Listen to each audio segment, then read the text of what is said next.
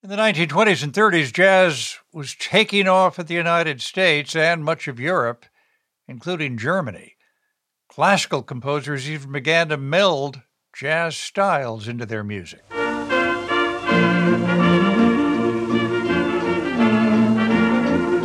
But then the Nazis came to power in 1933. They banned jazz and swing as part of what they called degenerate culture, composed by Jews and black musicians. For almost four decades now, the Palast Orchester in Germany has performed songs from what's often called Germany's golden 20s. Mein Schatz, ich schwöre dir, kommst du nicht bald zu mir, wird alles kalt bei mir, vor Schmerz klopft nun mein Herz. Max Raabe is a German jazz singer and leader of the Palast Orchestra and joins us now from Germany. Thank you so much for being with us. Thank you for the invitation. What spoke you about this music? When I was a child, my father had a record collection, and there was one gramophone record in this collection. And the song was, nobody was singing, the title was I'm Crazy About Hilda. But uh, the orchestra was so funny and so fast, and in a way, there was a melancholy background, the way the trumpet were playing and uh, the saxophones, the special style. I was touched by the music. Let's listen to one of your selections here, if we could. You're the cream in my coffee.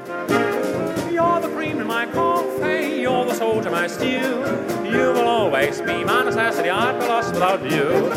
Well, that's got zip. yeah, yeah, it's a yeah, it's a very fast uh, interpretation. Maybe it's from a live concert. We, when we do it as an encore, we're crazy and fast. yeah. You're currently on tour and will be coming to the U.S. in March. And you're going to be playing some Irving Berlin, some Cole Porter, and German music of the 20s and 30s. What do you think there is about this music that that still has a hold on people really 100 years after it came out? Yeah, it's it's strange, but you know, if you play an instrumental phrase or a, a sentimental phrase, the people are touched, and if you uh, sing a funny word, a, a funny line, the people are laughing in, in the same time. It's still working. The music is timeless.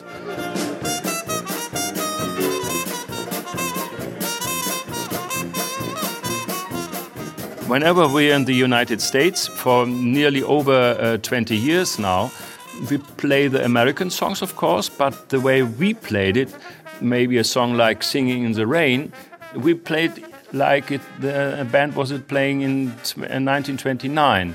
By the way, when we came the first time to Los Angeles, it was by an uh, invitation of the widow of Walter Jurmann. He was very successful in Berlin in in uh, in the time of the Weimar uh, Republic.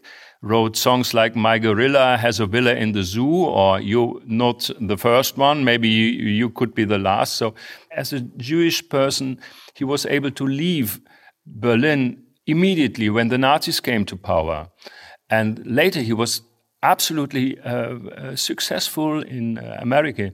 He wrote songs, for example, San Francisco. San Francisco, open your open golden, your golden gate. gate. You let no stranger wait. Yeah. Exactly, yeah. All these uh, Groucho Marx films are with the music of uh, Walter Jurmann. Many of the composers, musicians, performers, as you note, had either fled or or they died tragically, outrageously, because they were Jews. Yeah, it was a horrible period in, in German history. It's a shame, but the music is still alive, and um, and whenever I'm on stage and um, have my announcements, I always mention the name of the composers, that they don't have to be forgotten. Mm. Well, let me ask you about one of the composers whose name is still very familiar these days, and that's Kurt Weill. Of course. Who yeah. uh, came to the United States in, uh, in 1933. In fact, let's play a little from a song a lot of Americans may be less familiar with, although it's called Alabama Song. Oh, moon of Alabama, we now must say goodbye. We've lost our good old mama and must have whiskey, oh, you know why. What's the story of this song? It was written for Mahagonny, wasn't it? Yeah, uh, the city of Mahagonny, yes. And uh, of course, uh, Bertolt Brecht and he, they, they, were, they were working together. I have heard a recording of Mahagonny. How do we hear it these days? How does it reflect events that were going on then in the 30s? Kurt took very strange harmonies and unusual uh, melodies, and I can't explain it. But when we played, the audience is still touched. And there was a rock band who played this in the, the 70s. Doors. The Doors did it. the Doors, version, yeah. exactly, yeah.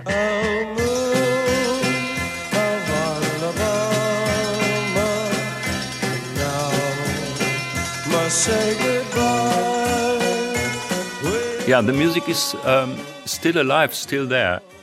There are people who draw parallels between the rhetoric in the World War II years in Germany and the rise of the Nazi Party and what's going on in the world now. Yeah. Uh, right wing nationalist movements in Europe, hatred on display in the United States.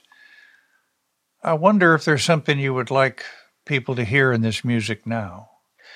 That was a dangerous time when they created, but you won't find it in the lyrics of the songs.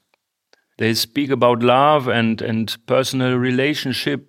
The music want to entertain the people and to, mm. to make them forget what outside of the concert hall or the dance hall. Max, what do you enjoy about singing this music now? Uh, we travel a lot, and of course, the train is not on time. The plane is didn't start. I will lose our baggage or whatever. But when we start, um, we have, we start with the with the concert at eight o'clock. The world is wonderful, and and we make the people forget what's going on in the world, and I forget it in a way too. Max Raabe, Max and the Palast Orchestra will tour the U.S. in this month of March. Max, thank you so much for being with us. Thank you for the invitation. It was a pleasure.